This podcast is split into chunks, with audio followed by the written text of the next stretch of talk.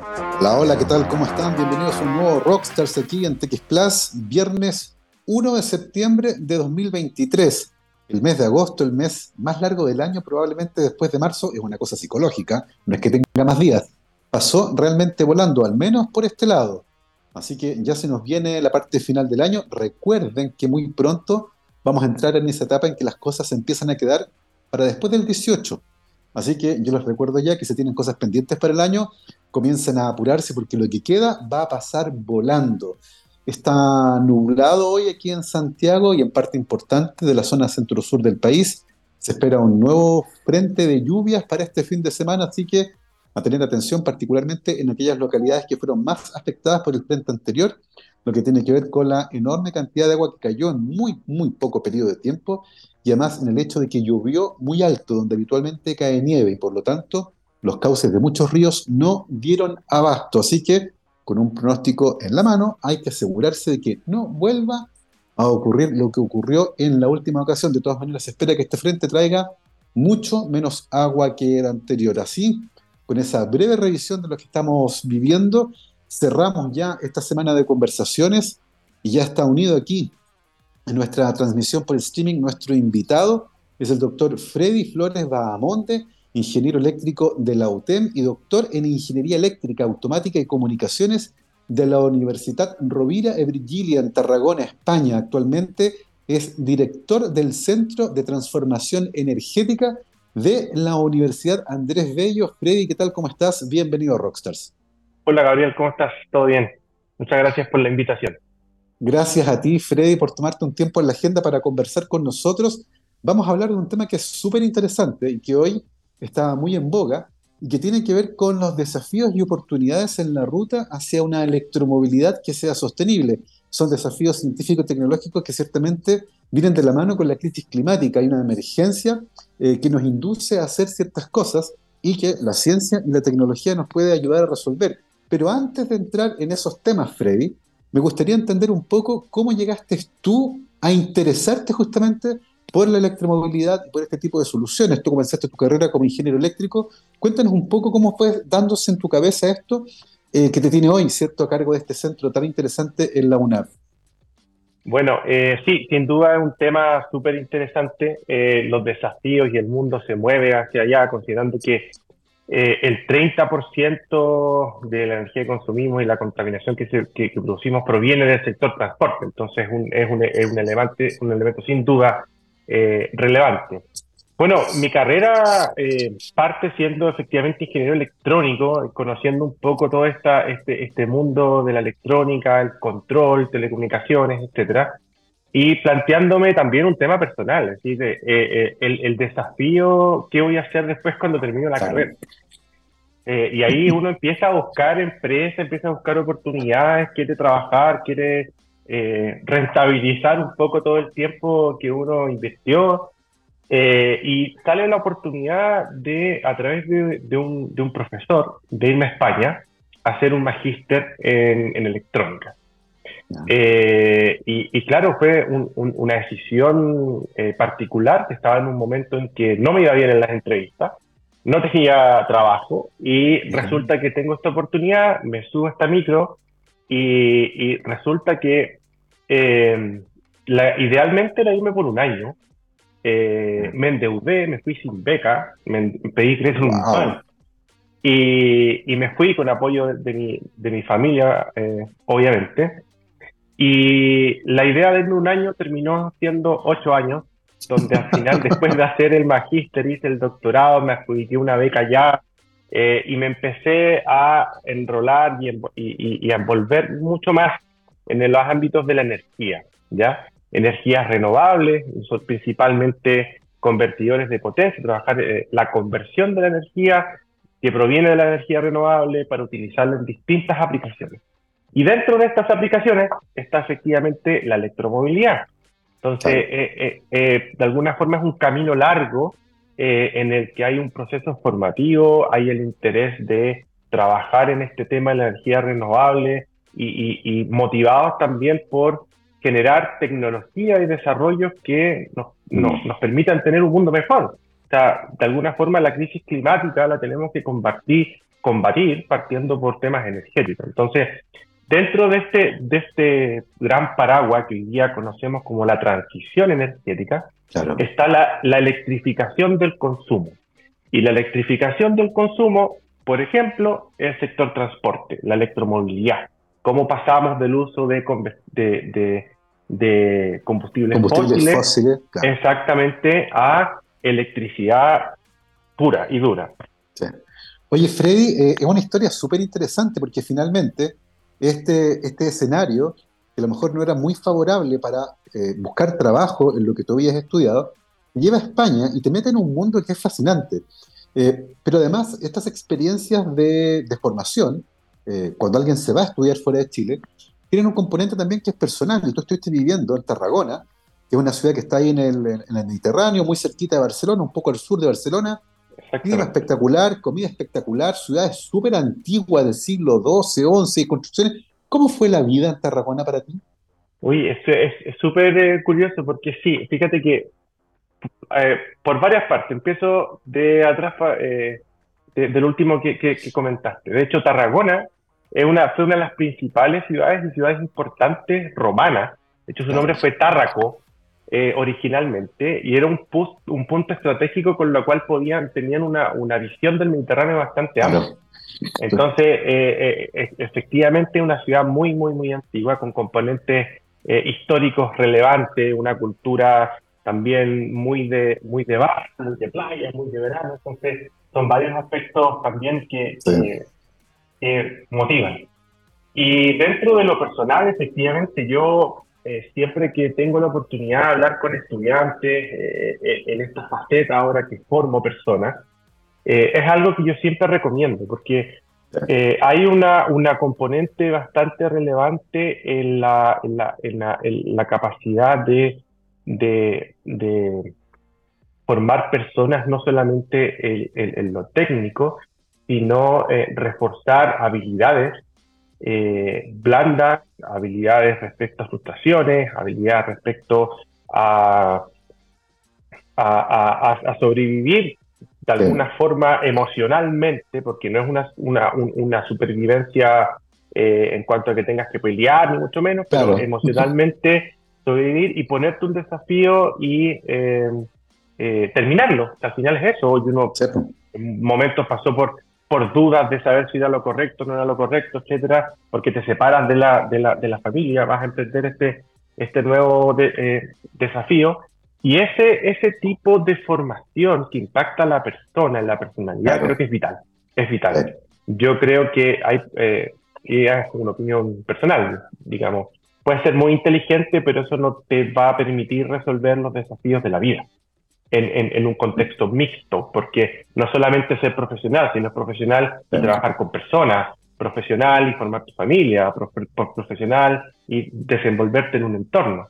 Entonces, ese, ese aspecto formativo creo que es relevante eh, y, e influye mucho, y eso es lo que uno intenta transmitir eh, en clases, lo que intenta eh, transmitir a, la, a, los estudiantes que, que, están en ese momento de, decir, eh, bueno, primero porque estoy estudiando, una motivación de querer cambiar el mundo, una motivación de luchar contra el cambio climático y hacer un mundo mejor, una, y luego decir qué hago con este mm. conocimiento, dónde me desenvuelvo, y la investigación sin duda es un camino súper interesante que tiene sus pros y sus contras, eh, como todo en la vida, pero es súper entretenido porque al final estás ahí trabajando en, desafíos que son relevantes para el mundo, básicamente.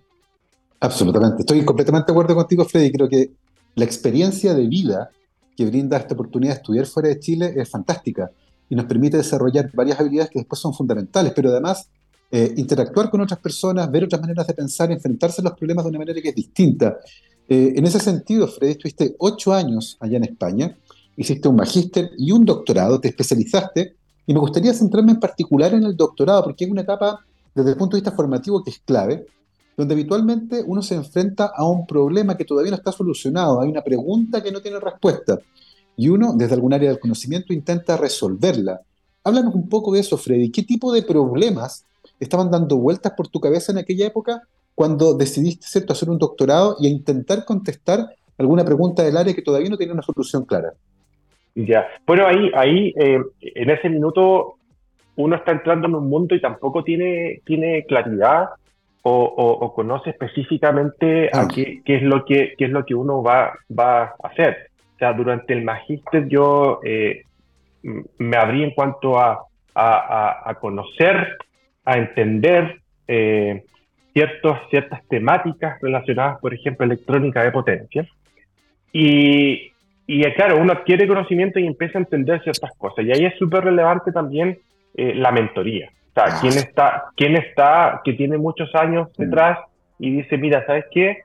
Eh, y también está relacionado a, la mentoría que te puede guiar y también hay proyectos de investigación relacionados. Entonces, ese mix hace que eh, un profesor o, tu guía te diga, mira, yo estoy trabajando en esto, eh, mi hipótesis de trabajo el proyecto que yo tengo adjudicado por tres años va en esta línea y aquí hay un, algo súper interesante, te gustaría entrar y ahí uno empieza a tomar un hilito y empieza a tirar de él y uno empieza a desarrollar su trabajo, a, investigar eh, y es súper relevante la autonomía. Ahí creo que, eh, por ejemplo, en temas formativos que yo veo ahora en, ingeniería, es como eh, tener la capacidad de, de analizar, de búsqueda de información.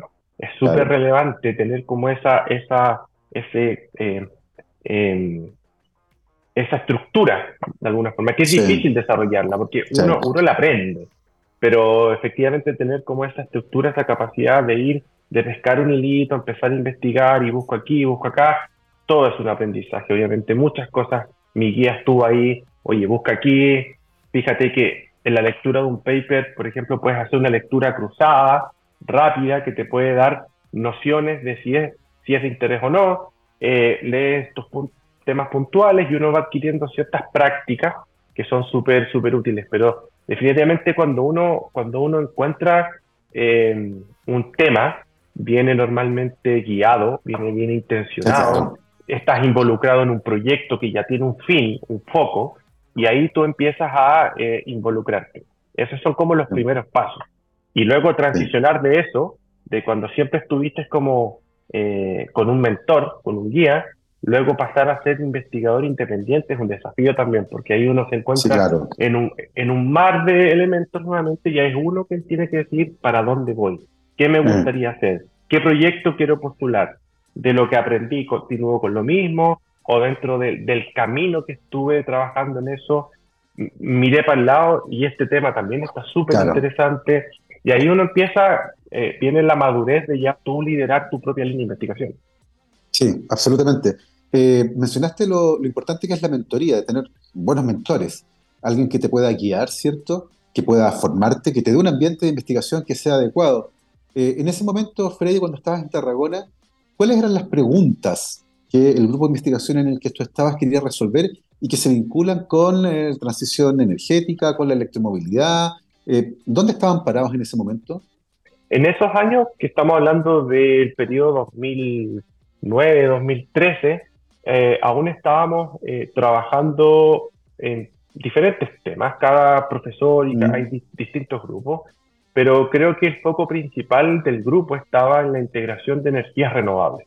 Cómo facilitamos, cómo optimizamos, cómo mejoramos desde el punto de vista electrónico y de control, eh, la integración, favorecemos la integración de energías renovables a la red eléctrica en diferentes ambientes, a nivel de plantas, a nivel de, casa, a nivel de, no sé, industria, y cómo eh, permitimos que nuestra matriz energética cada vez pueda incorporar estos elementos.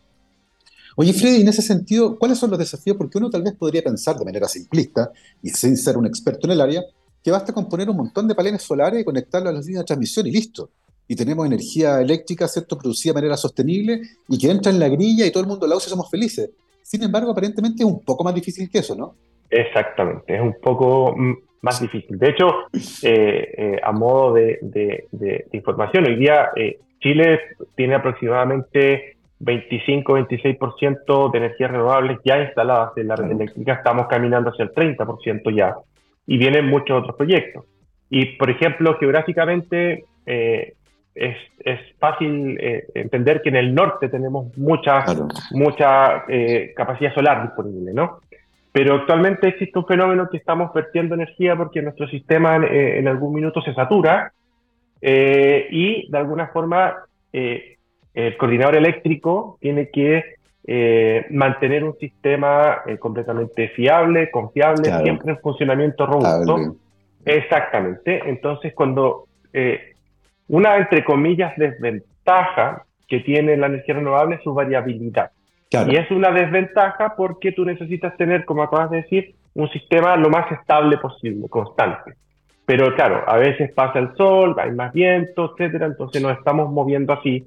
Y hay momentos que podemos producir mucha energía y el coordinador eléctrico dice, wow, hay más, hay más generación que consumo, entonces hay que empezar a regular. Entonces, ahí vienen muchos desafíos muchos desafíos, de, de tener una conectividad que permita transportar energías renovables del norte al sur. De hecho, uno de los, de los principales pasos se dio el 2016, cuando pasamos de dos sistemas interconectados, de cuatro sistemas interconectados a solo tres, que estaba el, el, sistema interconectado al norte grande, sistema interconectado central de Aysén y de Magallanes. Y los dos, del, los dos de, la, de la zona peninsular se unieron y ahora son uno solo, Sistema eh, eh, Interconectado eh, Eléctrico Nacional.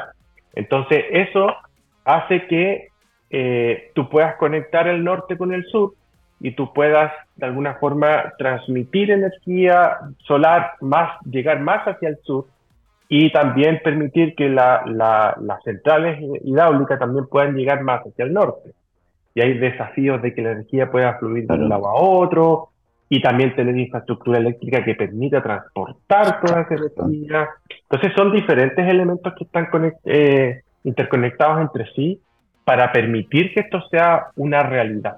Uno de los desafíos de Chile de aquí al 2050 es eh, ser carbono neutral. Eso implica sacar las centrales termoeléctricas eh, y eso es un desafío tremendo.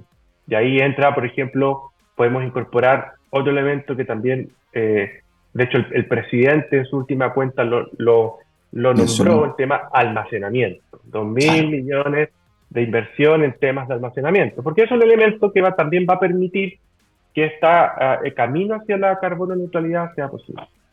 Absolutamente. hay, Son... hay, hay, varios elementos, o sea, no es sencillamente conectar, eh, es como ahora, con todos estos elementos conectados, lo hacemos funcionar. Claro. Absolutamente. Vamos a hablar de eso porque tengo la sensación de que en este camino, y tú lo mencionaste, eh, Chile plantea ser hacia el 2050 carbono neutral. En ese camino tenemos que hacer varias cosas, no es sencillamente producir energía eléctrica con fuentes renovables. Y, de esos desafíos quiero que conversemos de aquí en adelante. Pero antes de eso, eh, me gustaría eh, cerrar la parte como biográfica, Freddy. Tú estuviste ocho años en España, hiciste tu máster y tu doctorado. ¿Siempre pensaste en volver a Chile? ¿Pensaste en algún momento en quedarte a hacer tu vida allá? ¿Cómo fue esa negociación? Sí, mira, em, eh, es bien curioso porque, bueno, a nivel personal, yo me fui eh, con una mano adelante y una mano atrás a hacer mi, mi magíster por un año y me quedé ocho, volví con doctorado y volví casado. Entonces, además de eso, en, lo profesional, claro, siempre eh, me proyecté quedarme. De hecho, yo, mi, mi, mi, vida ya fue financiada por el gobierno catalán, español, digamos. Yo tenía una, una beca y obviamente uno hace un entorno, uno genera familia, genera toda una vida, y el estilo de vida es muy agradable, por lo tanto dan ganas de, de quedarse. Y siempre estuvo ese, ese bichito de quedarme por diferentes razones eh, económicas y políticas que atravesó España en ese entonces, nunca pudimos eh, pasar de ser estudiantes en términos de visa, de, estudiantes a ser eh, residentes con capacidad de contrato. Entonces eso nunca nos permitió entrar a una, a una empresa. Y en ese entonces, buscando destino, empezamos a ver China, opción Dinamarca, opción por allá, por acá, Colombia, o sea, había un, abanico de, posibilidades donde uno podía apuntar. Aparece un programa eh, de CONICIT en ese entonces, que es de, un programa de atracción e inserción, que hablaba, o bueno, su foco era atracción de personal investigador chileno que se encuentra en el extranjero eh, para efectivamente eh, ejecutar o desarrollar investigación en Chile. era un programa que, que, buscaba potenciar la investigación en las universidades locales, trayéndonos a la gente que se va a formar fuera. ¿Ya? Entonces postulé a ese proyecto, me lo adjudiqué y eh, ya me vine, volví, ese fue el elemento que me, me permitió, me, me, permitió en su minuto tomar esa decisión de volver a Chile eh, e insertarme en las universidades. Entonces, ahí fue cuando volví, trabajé en la Santa María por cinco años, un centro de, de, investigación, financiado por esta, por esta iniciativa, digamos, que sin duda CONICIT o ANIDA ahora dentro de sus programas siempre está buscando insertar y, fomentar la investigación en las universidades chilenas. Absolutamente. Y ahí fue, la transición, la decisión de volver a Chile. Es un programa, el que tú mencionas, Freddy, que es súper importante porque, como tú lo decías, permite traer de vuelta al país a personas que se formaron fuera, que adquirieron habilidades gigantescas y que pueden generar un aporte enorme para el desarrollo del país. Eh, en ese sentido, Freddy, tú estuviste fuera de Chile durante ocho años. ¿Con qué panorama te encontraste respecto a la discusión e investigación en las áreas en que tú te formaste, por ejemplo, en España, eh, comparado con lo que se estaba discutiendo en el país. Eh, ¿cómo, ¿cómo, notaste que estaba la discusión y el estado de la investigación en tu área en particular luego de ocho años fuera de Chile? A ver, yo creo que en ese minuto dependía mucho, bueno, con, la, con las instituciones. Hay, hay instituciones públicas, eh, instituciones más pequeñas, digamos, del, del, del que, siguen un poco luchando en, poder crecer, y esto tiene que ver un poco con, las políticas institucionales, pero también con la, con la financiación. Hay diferentes desafíos que las instituciones en general tienen que atravesar para poder desarrollar eh, y fortalecer la parte de investigación. En ese aspecto, por ejemplo, había instituciones con, con, que había que crear desde cero y había instituciones que ya tenían un camino bastante avanzado y eran súper buenos. Y en ese sentido, yo, por ejemplo, llegué a un grupo, del grupo de, del Power Lab de, de, la Universidad Federico Santa María, que era un grupo súper potente. O sea, yo llegué acá y, y, ahí fue como un poco de decisión personal de decir, a ver, yo puedo ir a una universidad y motivarme y armar un grupo y, que fue como volver a mi alma mater, por ejemplo, al hotel, que estuvo, eh, eh, estuvo en un momento también como una opción, eh, pero ahí había que armar todo desde cero, un, un desafío bastante grande, y de alguna forma eso también implica que mi conocimiento, de alguna forma, yo era el que más sabía y de ahí iba a colgar todo. Y la otra diferencia de yo irme, por ejemplo, a un grupo que es mucho más avanzado, donde los fui a visitar, conversé con ellos, eh, y estaban formando un centro de investigación de la Santa María en ese entonces, con un grupo donde yo fui y trabajaban de otra manera, estaban haciendo cosas súper entretenidas y que a mí me iba a seguir, eh, eh, me permitía seguir creciendo.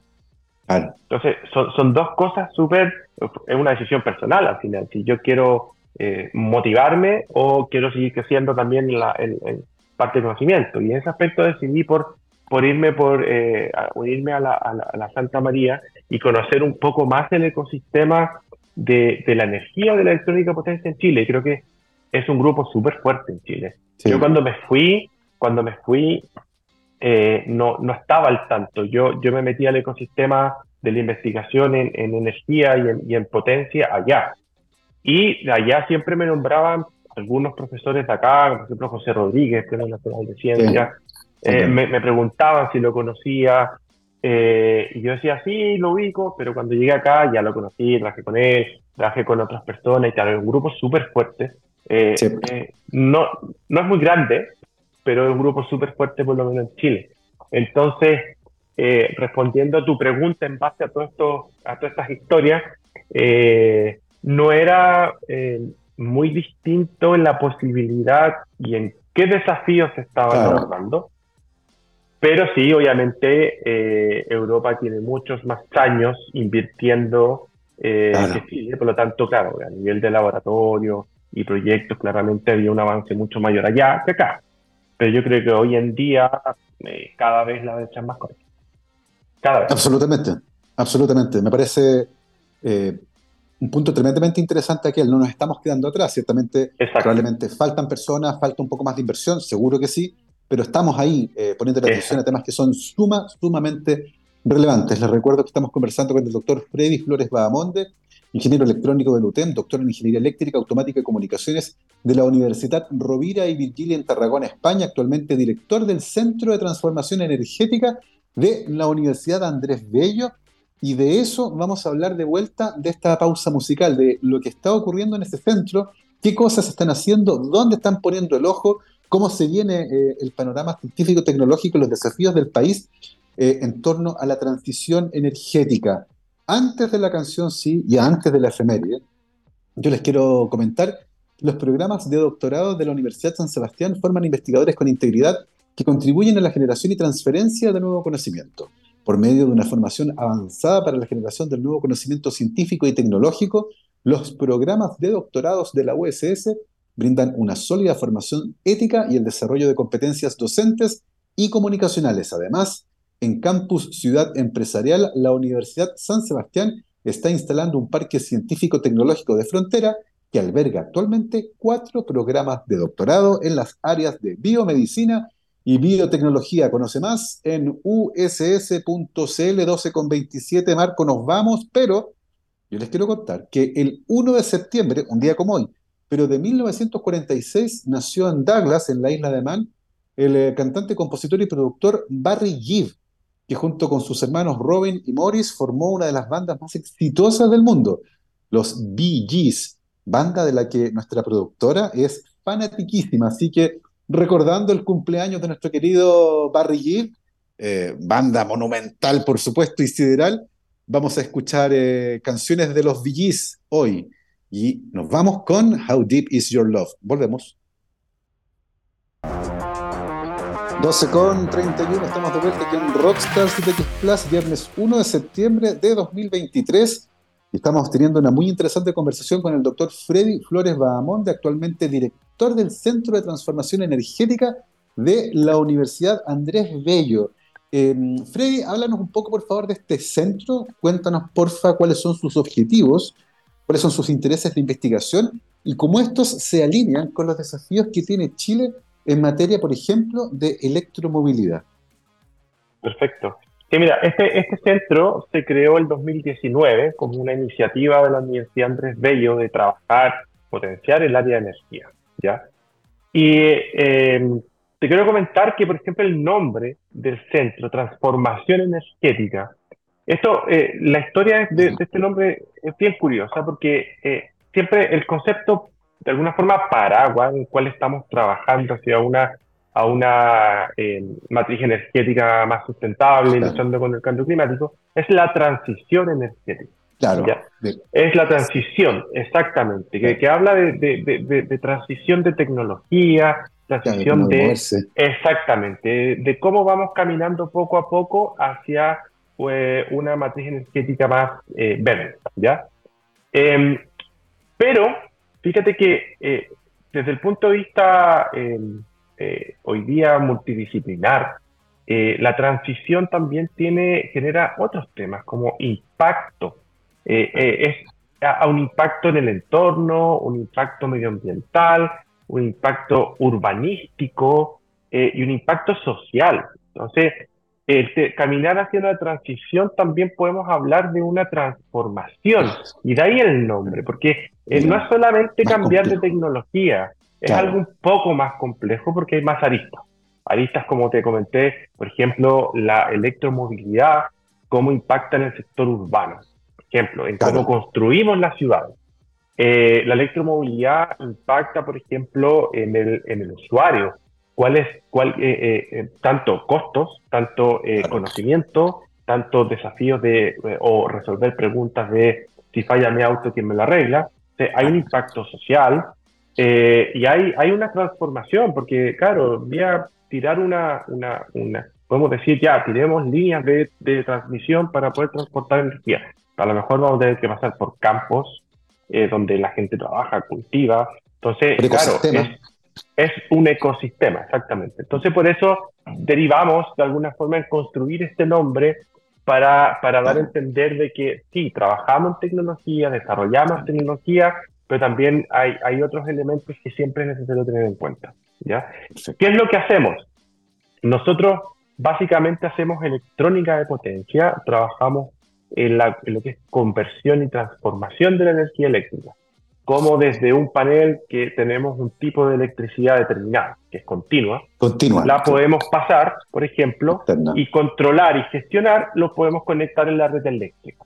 Entre estos dos elementos que tenemos el panel por un lado y la red eléctrica por el otro, hay un inversor, en términos bien, bien prácticos. Ese inversor es una cajita que todos llegamos, lo conectamos, le damos on y listo, funciona el sistema. Pero dentro de, esa cajita hay electrónica de potencia, hay un convertidor que hace la conversión, hay un control, hay una inteligencia.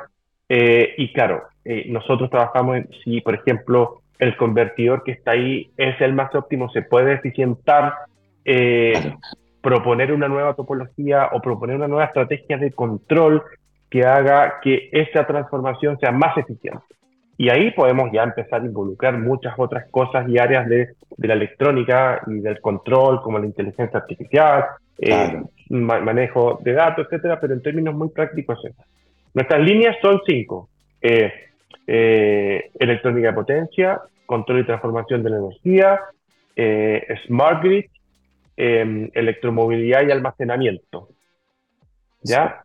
Entonces, fíjate que ahí abordamos efectivamente todo. lo que involucra el tema de transición energética desde el punto de vista eh, eléctrico, desde integración de energías renovables, eh, electromovilidad, el almacenamiento como un elemento eh, importante dentro de la cadena, el control y toda esta electrónica potencia, porque la electrónica potencia hoy día es la interfaz entre todos estos elementos. Eh, si mi auto eléctrico y la red eléctrica que tengo entre medio, un convertidor. Eh, mi energía renovable en la red eléctrica que tengo, un convertidor. Entonces, de alguna forma es la interfaz que permite. Sí.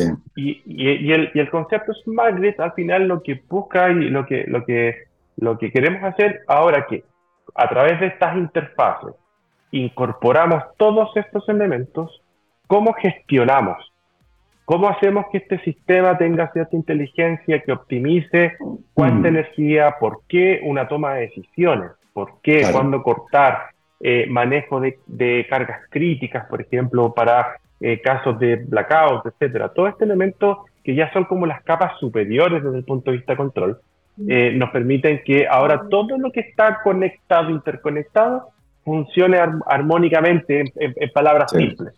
Muy, muy, muy simples. Entonces, eh, nuestro centro de alguna forma se ha eh, enfocado en estas líneas de investigación para precisamente resolver los desafíos que hoy día Chile y el mundo está eh, enfrentando.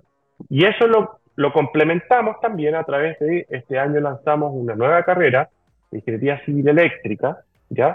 Que, está, que está soportada por este centro pero esta nueva carrera tiene una, es un poco disruptiva de las clásicas civil eléctrica, porque incorporamos estos elementos, incorporamos fuentes de energía renovable, incorporamos eh, sistemas de almacenamiento, incorporamos eh, smart grid, eh, que son los elementos clave para que el, futuro ingeniero tenga, tenga el conocimiento específico de las necesidades en estas, mm. en estas materias. De hecho, incluso hay una, una, asignatura bien interesante porque hoy día hablamos de las, de las IoT, que son eh, estos elementos que nos permiten eh, sensorizar y, tener información eh, de diferentes ah. aspectos. Hoy día nosotros estamos hablando del IoE, que es el Internet de la Energía. Cómo hoy día la digitalización también mm. está permitiendo generar avances de eh, de este manejo, de esta optimización de, todos los sistemas que están conectados entre sí hoy en día.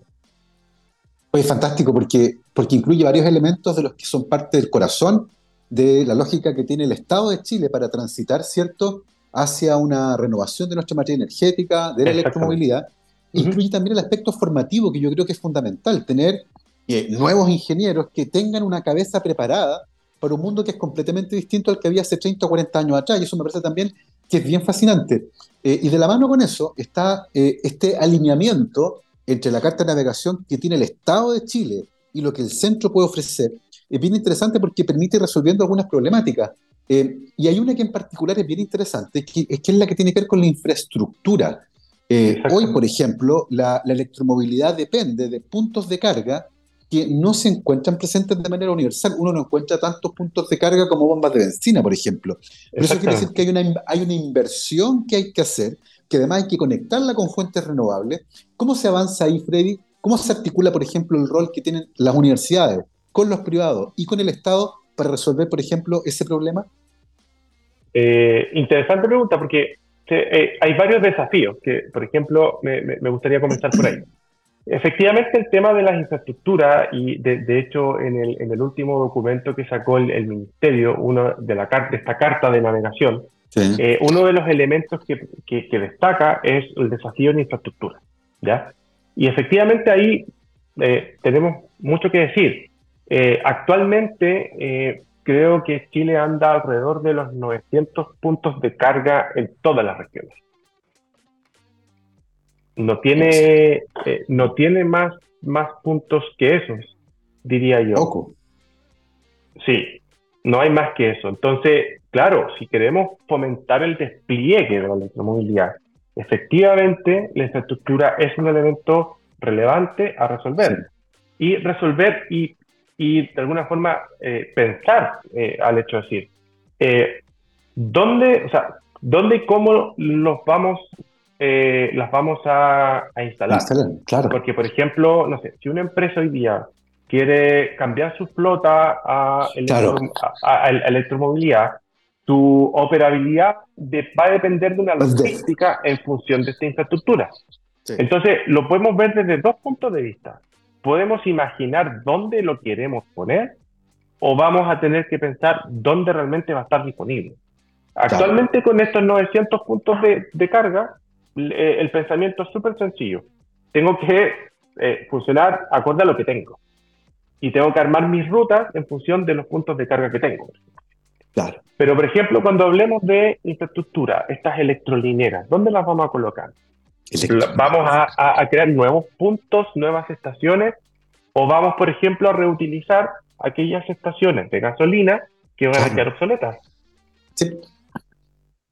¿Por qué? Porque podemos pensar en un tipo de infraestructura eh, al hecho de decir de que eh, puedo ocupar esos grandes espacios eh, donde se mm, mantenía el combustible y, por ejemplo, ponerle batería. Es, una opción.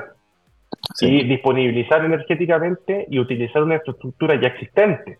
No tengo que crear una nueva.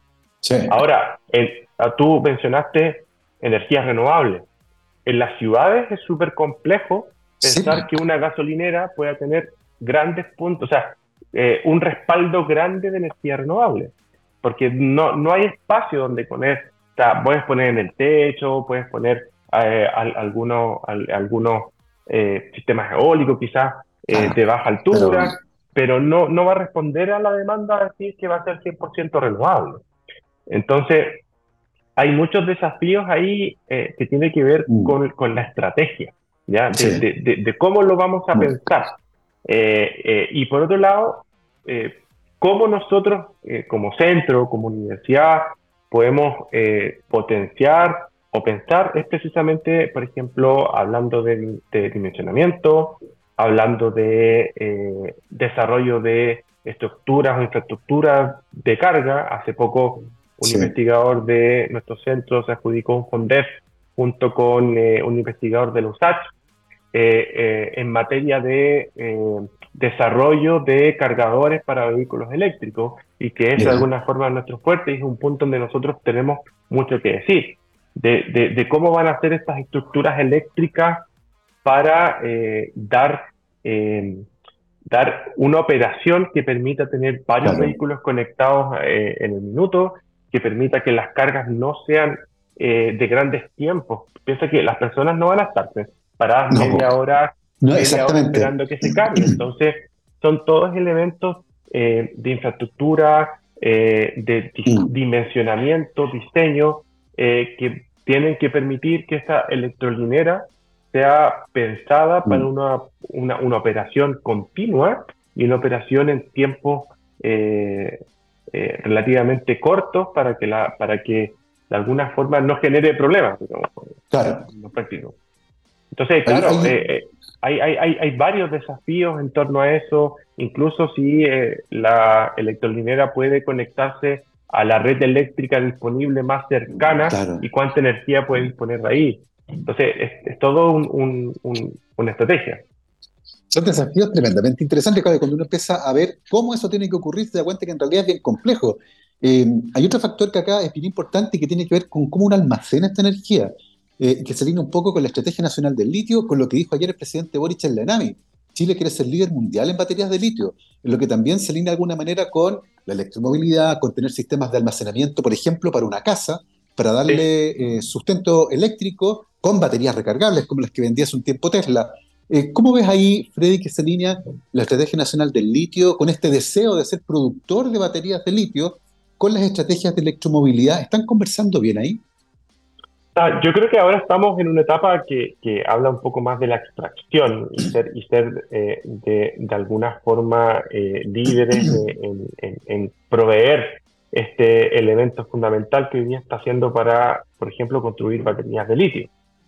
Pero también hay, hay, hay desafíos que resolver en cuanto a eh, tener y crear conocimiento necesario para poder hacernos cargo de una construcción de, de baterías en base al, al, litio, que uno, uno podría pensar, sí, nos traemos a la gente que sabe y podemos poner industria, habilitar industria para facilitarlo, pero tenemos otro elemento que no sé si es, es pro o contra, pero hay otro elemento que creo que es importante considerar.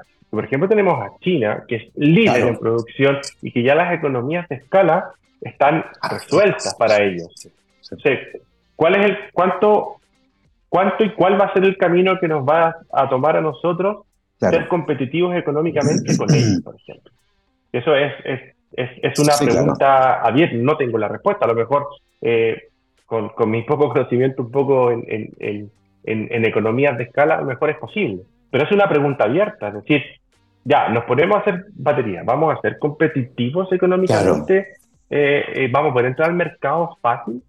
Eh, y esto pasó con la industria solar. En un momento cuando decidimos como país no meternos en la industria solar, nos retrasó 10 años en el desarrollo de, tecnología. Entonces, y ahí obviamente pasa que el día podríamos hacerlo, pero competitivamente las cadenas de desarrollo están mucho más desarrolladas en otras partes. Entonces, eh, es, sin duda es importante hablarlo. Yo comento un poco distintos puntos de vista que creo que hay que tener en cuenta, ¿ya? pero creo que es importante eh, al menos tener eh, la motivación y el espíritu de querer hacerlo. Y, y, y, hay otro tema fundamental que sí, nos interesa el litio, pero también hay otras tecnologías que no podemos negar que también existen y que tenemos que considerar. Las baterías de sal, que son hoy día también una realidad y que son una realidad a lo mejor un costo menor, eh, con un impacto medioambiental menor, pero geopolíticamente nos conviene el litio. Entonces, ahí hay también un tema, un, un, tema interesante, sí. Eh, pero sin duda el almacenamiento eh, como elemento que se incorpore en la matriz eléctrica a través de electromovilidad, en las casas o, acompañando en las fuentes de energía renovables, si hoy una planta fotovoltaica mm. básicamente no se piensa sin almacenamiento ya. Eh, van, a, van a permitir que la transición energética o que nuestra matriz eléctrica eh, sea posible. O sea, de hecho, si quitamos, si, si quitamos las termoeléctricas, por ejemplo, eh, sin duda esta, esta robustez eh, en la energía eh, va a estar sin duda acompañada de, la hidroeléctrica y el almacenamiento, que van a hacer que van a dar esa, esta energía base que necesita un país complementada con la energía renovable. Entonces, de alguna forma para allá tiene que ir. Ahora, ¿qué tecnología? claro, aún, estamos en eso. Nosotros estamos desarrollando algunos estudios para comparar eh, qué, qué y para qué eh, un, un, tipo de una tecnología de almacenamiento es mejor. Y ahí entra el hidrógeno también, que lo conectamos con el hidrógeno. el hidrógeno es un vector energético que también puede ser considerado como almacenamiento. Entonces, sí, el almacenamiento como concepto yo lo creo relevante como tecnología que tenga que ser incorporada para permitir que eh, podamos descarbonizar, para permitir que podamos, eh, que podamos eh, seguir avanzando en esto de la transición energética. Y la electromovilidad como tal, claro, el vehículo eléctrico está compuesto básicamente de batería. Mm. y, hay, un tema ahí, el, el, el, desafío también pasa con generar una economía circular también en función, y esos son nuevos mercados que, que, se pueden abrir en mm. industria local de qué hacemos con las baterías y eh, que van, van a empezar a ser eh, eh, desechadas de alguna forma. Y esa economía circular también se está abordando a través de lo que hoy día se conoce las baterías de segunda vida, ¿ya? que son baterías que de alguna forma no son capaces de responder a una exigencia alta, pero siguen funcionando. Las puedo utilizar en otra.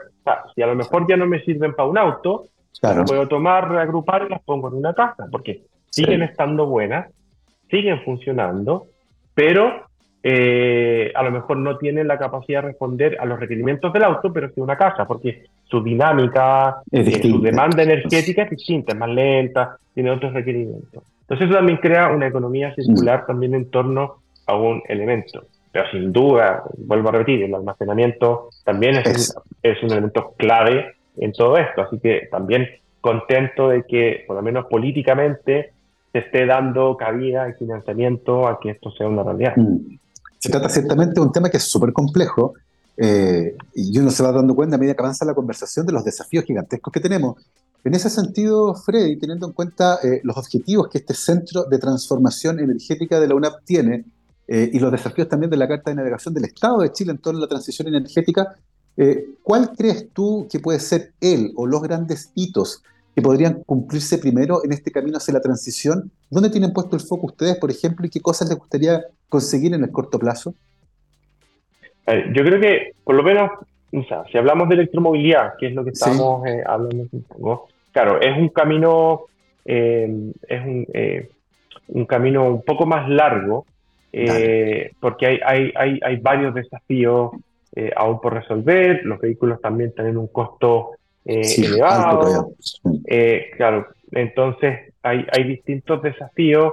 sin duda para mí la adopción tecnológica, como es la, electromovilidad, es un proceso, es una curva exponencial que en, algún minuto se va a disparar con diferentes factores, desde, desde los costos, como hablábamos, desde quizás un cofinanciamiento desde el Estado, son diferentes elementos que pueden facilitar resolver temas de infraestructura, eh, eh, el tema de la formación de técnicos, que es un, elemento también relevante. Fíjate que tenía un dato que lo estaba, lo, estaba, lo, estuve buscando para comentártelo respecto al, al, desafío, uno de los desafíos que tiene que ver con eh, el conocimiento, con la formación en torno a la electromovilidad. Fíjate que a fines de enero del 2023, bomberos del estado de California se enfrentaron a una emergencia en plena autopista. El protagonista era un Tesla, que sufrió un evento de combustión instantánea en su paquete de batería. Para el combate del fuego se tuvieron que ocupar más de 22.000 litros de agua, dos carros de bombero aljibe, la utilización de gatas para poder alzar vehículos y acceder por debajo del banco batería y el equipamiento de seguridad adecuado. Un auto, un auto. Un auto. Entonces, Claro, hoy día si hay un accidente, eh, el bombero involucrado o el servicio eh, médico de involucrado de emergencia tiene que saber cortar, tiene que cómo desenergizar y dónde cortar. Entonces también es un, elemento eh, a resolver. Entonces, todos estos, estos de alguna forma, ideas y, preguntas abiertas que quizás hoy día eh, que bueno, no son tan preguntas abiertas, pero son desafíos que, estamos trabajando para ello, eh, hablan un poco de que la, electromovilidad, tiene un camino.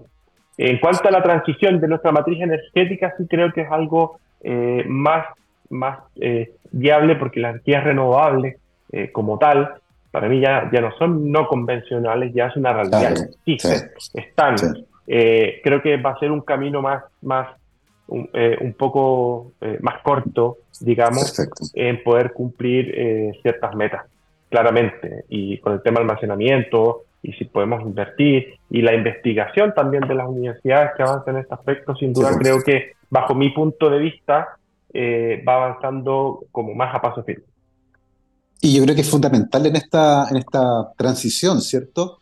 Eh, en esta transformación, como tú mencionabas, porque es más complejo que sencillamente una transición, contar con centros de investigación que aglutinen a cabezas que están pensando en un panorama que es similar haciéndose cargo además de las problemáticas de un país que es bien complejo.